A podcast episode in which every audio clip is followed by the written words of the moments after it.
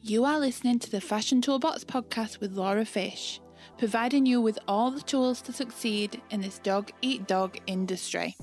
Get ready to see a side of the industry that you have never seen before, with real-life insights into what fashion is really like.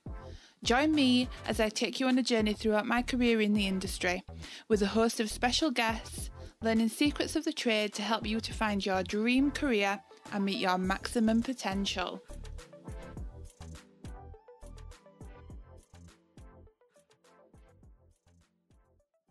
Hi everyone, and welcome back to the Fashion Toolbox podcast. In today's episode, I just wanted to briefly discuss the topic of whether a formal education in fashion is required to succeed in the industry. It's a question that seems to regularly do the rounds, and everybody has their own opinion on the correct answer.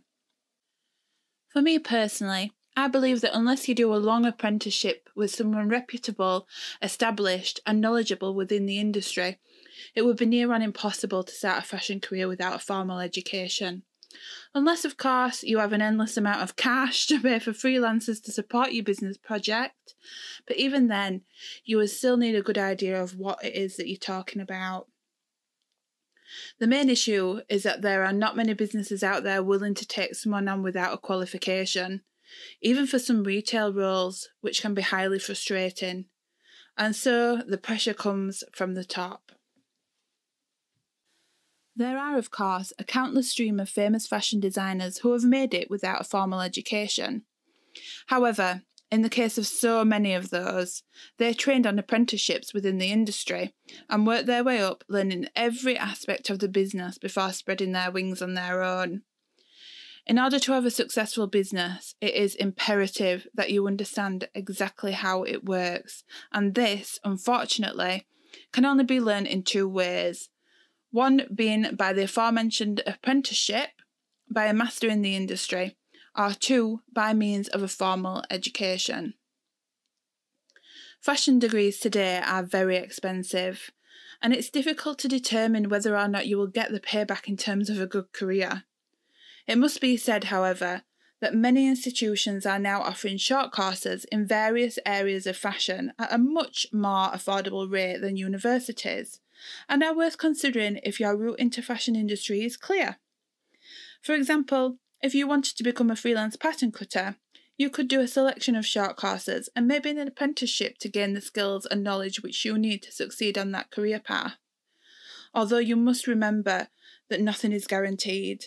And even some students who have spent years on a fashion degree end up in a career that is not in the industry at all.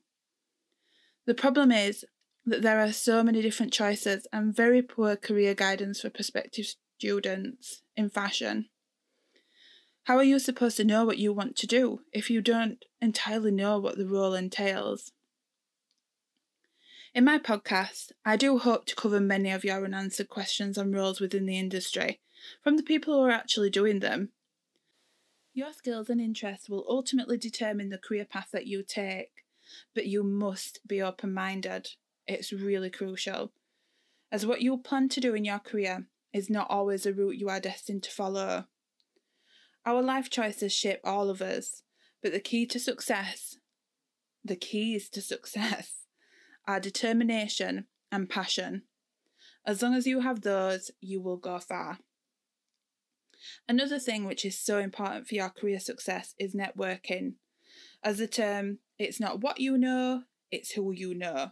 Now, this is not a term I'm particularly fond of at all, because I believe we all work hard to get to where we are in life. But the difference is, in order to be noticed, you have to make connections, join groups, conversations, webinars, social media platforms, and get talking. Networking is a silent key to your success. Thank you all for listening today. Starting next week, we will be taking an in-depth look into various roles within the fashion industry. Be sure to tune in.